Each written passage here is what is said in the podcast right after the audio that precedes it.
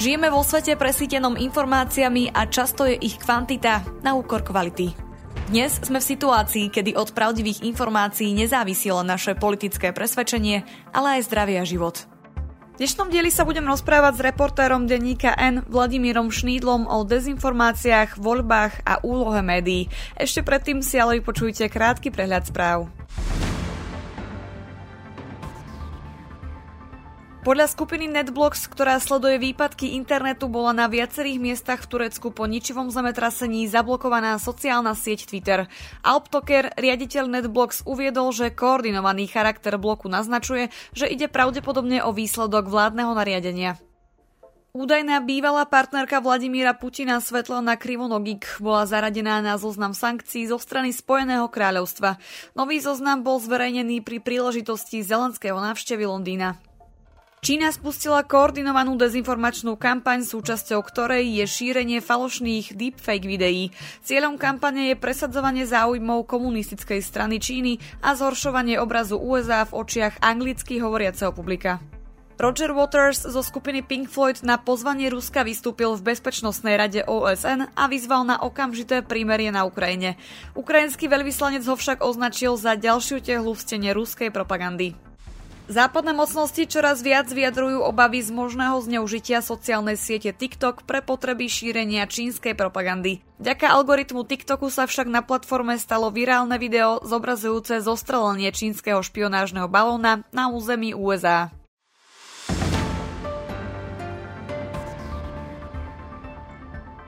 Mojím dnešným hostom je Vladimír Šnídl. Dobrý deň. Dobrý deň, ďakujem pekne za pozvanie. Dezinformácie nežijú vo vlastnom svete, čerpajú z reality a ďalej ju ovplyvňujú. O novinároch sa niekedy hovorí ako o strážcoch demokracie. Je to aplikovateľné aj v prípade dezinformácií? Um, myslím si, že áno, že jednou z úlohou médií, hej, zvlášť v dnešnej dobe toho informačného chaosu a v dobe toho, čomu sa hovorí posvatická doba, by malo byť aj presne toto, upozorňovať na dezinformácie, lebo vo všeobecnosti údelom novinára v demokratickej spoločnosti by malo upozorňovať na nejaké skutočné problémy tej spoločnosti. Dezinformácie nepochybne medzi takéto problémy patria. No a zároveň novinár, teda pokiaľ skutočne hodný toho slova, tak e, by mal byť schopný rozoznávať overené informácie od e, neoverených a vlastne aj preto by mal byť trošku predurčený sa venovať aj dezinformáciám, pretože teraz akože absolútne to nemyslím nejak elitársky, no, keďže ten novinár, jednoducho toto je jeho práca, tak uh, by sa v tom mal vyznať, takže, takže povedzme, ako keby by mal mať isté predpoklady tomu, tomu rozumieť viac než bežný užívateľ Facebooku, keďže je to jeho práca. Takže aj preto, hej, keď už by niekto mal hovoriť o dezinformáciách, tak okrem iných by to mali byť práve novinári, ktorí sa, sa vlastne živia, živia informáciami. Ako na tých, ktorí dezinformáciám podahli alebo sa im postupne poddávajú? Sú medzi nimi rozdiely? Určite áno. To sa napríklad ukázalo aj teraz, keď my sme v denníku N robili tzv. fokusové skupiny s ľuďmi, ktorí si prajú víťazstvo Ruska vo vojne.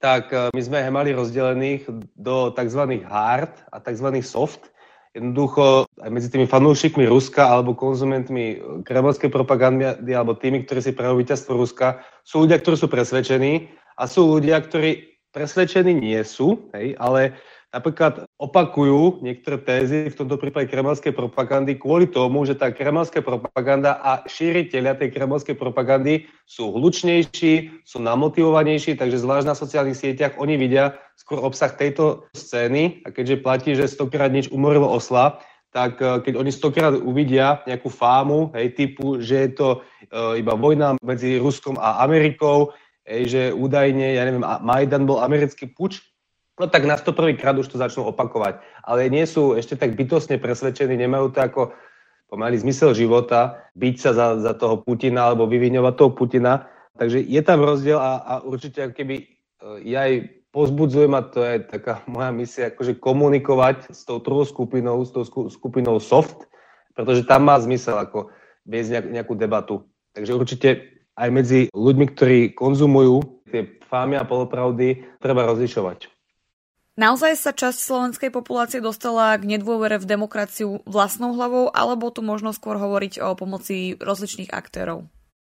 je to veľmi komplikovaná otázka. Napríklad na prieskumoch Globseku vidíme, že tá dôvera liberálnu demokraciu, respektíve naopak prianie si nejakého silného autoritárskeho lídra, vlastne toto to, to, volanie po tom autoritárskom lídrovi začalo raketovo rásť počas pandémie. Zrejme uh, jednoducho tí ľudia boli, to je moja špekulácia, boli pravdepodobne až teda príliš moc otrávení tým, ako fungoval, nemyslím priamo štát, ale hlavne ako reprezentanti toho štátu, ako fungoval povedzme vláda. Takže mohli byť akože otrávení s tým, z toho, ako vlastne, čo robila vlastne vláda počas pandémie. Takže aj toto môže byť jednou z príčin toho, že tu vlastne trošku klesa dôvera v štát a celkovo klesa u nás je nízka dôvera v autority. Takže nemusí to byť iba akože nejaký zásah zvonka, že aby sme si tu nenahovárali, že tieto problémy sú sú tu iba kvôli kremelskej propagande, ale nepochybne k tomu, tomu akože prispieva aj slovenská dezinfoscéna, pričom my vieme, že, že minimálne niektoré z tých dezinformačných kanálov buď len preberajú tie tzv. narratívy, povedzme z, z kanálov kremelskej propagandy, alebo niektoré z tých kanálov sú rovno aj, sa rovno koordinujú s, s ruskými propagandistami, takže nepochybne je tu i nejaký vplyv toho vonkajšieho aktéra a nedá sa, ako hovorím, povedať, že vlastne je to ten, tá hlavná príčina. Jednoducho hlavná príčina je, keď už okrem iného, okrem nejaké otrávenosti, povedzme z toho, ako možno funguje, fungovala vláda e, počas uplynulých rokov, tak e, je tu celkovo nepripravenosť tejto spoločnosti na sociálne siete. Je neschopnosť orientovať sa na sociálnych sieťach, nedostatok kritického myslenia a za to, že my sa nevieme orientovať na sociálnych sieťach, za to nemôže Rusko. Akú rolu v informačnom priestore hrá viralita obsahu? Zaostáva v tomto mainstream? Tak, eh, čo sa týka sociálnych sietí, tak tam nepochybne akože ten mainstream má svoje limity, pretože, ako som spomínal, tí, tí fanúšikovia dezinfoscény, oni sú namotivovanejší, takže oveľa keby pravdepodobnejšie je, že sa bude na sociálnych sieťach šíriť obsah obsah dezinformačných médií než tých štandardných médií, pretože tá dezinfoscéna, pravím, ona je oveľa motivovanejšia. Stačí, že za nejakú sprostosť dáte pomočku a toto vám médiá neukážu a toto je cenzurované, tak mnoho ľudí, a už len preto, že je tam táto vsúka, e, bude to zdieľať, aj keď samotný ten obsah by až tak moc netrápil, ale keď je tam tá vsúka, že toto vám médiá neukážu, toto treba šíriť, tak oni hej, hoci si nahovárajú, že nie sú ovce, tak budú poslušne, poslušne toto zdieľať. To napríklad akože bežný čitateľ štandardného média úplne nerobí, alebo zvlášť seriózneho média, že by teraz hneď poslušne zdieľal akýkoľvek ich článok, takže určite vo viralite, vo viralite dokáže tá dezinfoscéna v niektorých témach aj prevalcovať ten mainstream, pokiaľ sa bavíme o sociálnych sieťach. Ale na druhej strane, akoby veľká časť eh, tých ľudí, ktorí konzumujú ten obsah na sociálnych sieťach, ho konzumuje aj potom z televízie, počúva rádio, prípadne chodia aj na nejaké e, stránky spravodajských médií, takže zase tam, hej, tá, tam ten mainstream je zase silnejší. Takže čo týka tej virality, tak e, tá, ten mainstream, ak prehráva, tak prehráva hlavne na sociálnych sieťach, ale zase sociálne siete nie sú úplný, nie sú vlastne všetko. Na rozdiel od predošlých rokov, tohto ročné leto pravdepodobne nebude tzv. uhorkou sezónou. Dá sa očakávať, že dezinformácie ovplyvnia tohto ročné voľby viac ako kedykoľvek predtým?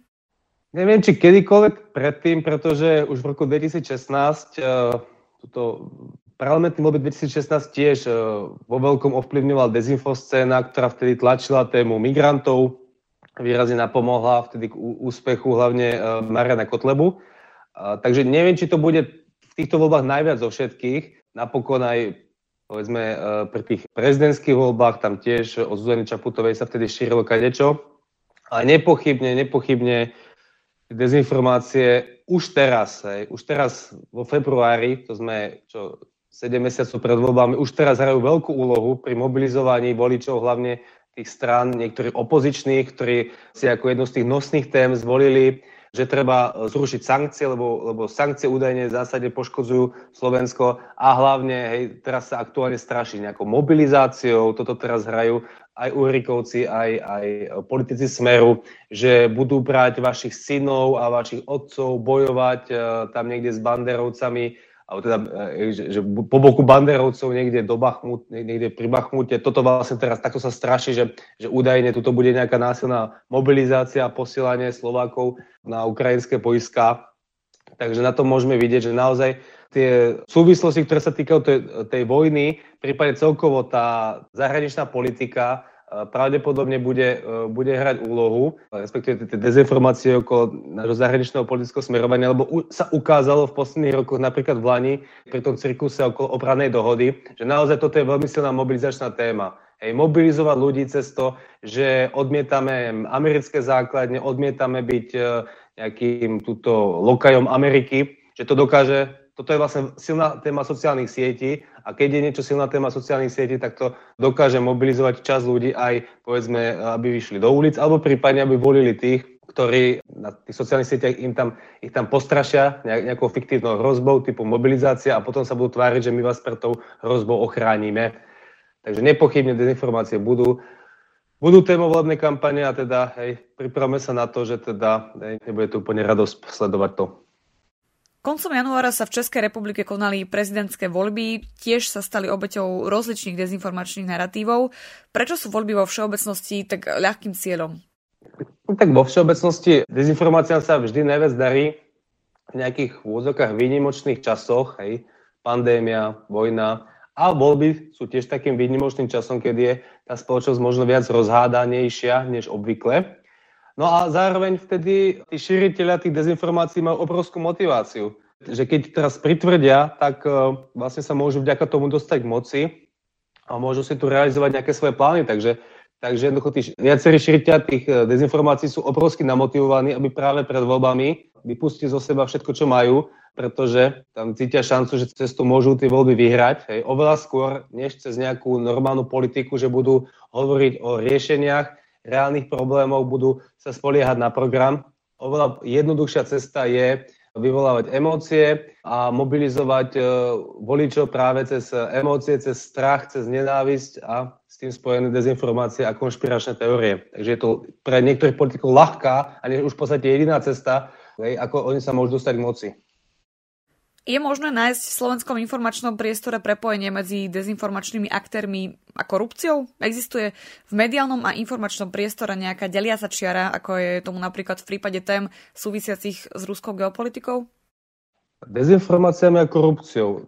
No, ak tam je nejaká súvislosť, tak uvidím v tom, že tie strany, ktoré majú za sebou nejaké korupčné škandály, tak ich e, záujmom určite nie je, aby predvolebná kampaň bola o korupcii, no tak sa budú snažiť e, tlačiť, tlačiť nejaké iné témy aj pomocou dezinformácií. Hovorím, e, budú sa snažiť radšej riešiť nejakú fiktívnu hrozbu mobilizácie, než aby sa rozprávalo o korupcii, než aby sa rozprávalo o nejakom unesenom štáte. Takže tá deliaca línia tam môže byť táto, že, že tým stranám, ktoré, ktorým nevyhovuje, keď sa rozpráva o korupcii, tak budú tlačiť takéto do značnej miery fantomové témy. V posledných dňoch sa častokrát skloňuje slovo defetizmus. Čo si poďme predstaviť? Asi ty narážate na uh, takú možno rezignovanosť e, aj v vodzokách našej bubliny, že uh, už sa dopredu pripravujeme na to, že vlastne Slovensko ovládnu strany, ktoré skôr napomáhajú záujmom Putina. A áno, to ja naozaj vidím. Teda to, trošku to aj vyčítam niektorým aj publicistom, aj komentátorom, eh, ktorí stále píšu o tom jednoducho, že napríklad voľby sú už prehraté, už tu hej, bude vládnuť nejaká prokremovská vláda a hej, najlepšie rovno baliť kufre a utekať. To už, to už niektoré takto píšu, že oni sú pripravení akože utekať. A toto, áno, toto si myslím, že je vyložené kontraproduktívne, pretože keď sa pozrieme na tie prieskumy, tak nepochybne, nepochybne je tu veľká časť ľudí, ktorá je ochotná počúvať eh, tie narratívy, tie dezinfoscény, napríklad ohľadom tej vojny na Ukrajine, napríklad podľa prieskumu Globseku z jesene minulého roka. 46% Slovákov je schopných, alebo bolo schopných v tom prieskume povedať, že za vojnu na Ukrajine môže primárne Západ, alebo Ukrajina samotná. To znamená, že nie je ten agresor, nie je ten, kto tam tie bomby hádže, nie je ten, kto okupuje hej, kus, kusisko cudzieho územia, že ten môže za vojnu, ale za vojnu môže obeť, alebo tí, ktorí obeti pomáhajú. Tak toto je schopný v tých prieskumoch povedať 46% e, Slovákov. Suverejne najvyššie čísla v regióne, dokonca ešte v Maďarsku to bolo o 10% bodov menej. A, t- a táto skupina je dneska veľmi motivovaná, je vlastne povzbudzovaná celou tú dezinfoscénou, že si ide pre nejaké historické víťazstvo. Kým tá druhá skupina, pretože tu zase stále síce tá skupina je, je menšia, než by sme si prijali, ale je tu minimálne rovnako početná skupina, ktorá naopak vie, kto je agresor hej, a, a vie, že Putin je gauner. Akurát, že táto druhá skupina, tak tá je naopak demotivovaná. Alebo, alebo tu si pre istotu demotivujeme my sami, hej, tým, že im hovoríme, že nemá zmysel, už je to prehraté a treba baliť kufra a utekať. Takže asi tento defetizmus tu je a preto ja využívam každú príležitosť a hovorím, že ešte by možno stalo za to v úvodzovkách zabojovať, lebo to Slovensko je pre mňa teda akože moc pekné na to, aby sme ho možno prenechávali nejakým fanúšikom uh, Putina alebo stranám, ktoré napomáhajú Putinovým záujmom. Takže ja stále vidím priestor napríklad zdieľať na sociálnych sieťach viac uh, príčetného obsahu. To znamená, že každý z nás môže si tam follownúť nejaké stránky, ktoré vyvracajú dezinformácie alebo šíria overený obsah a pomáhať im občas so zdieľaním. Ďaká tomu to uvidí aj ten môj kamarát, e, ten obsah e, hej, overený, pričom dodnes možno ten kamarát tam vidie skôr obsah tej dezinfoscény.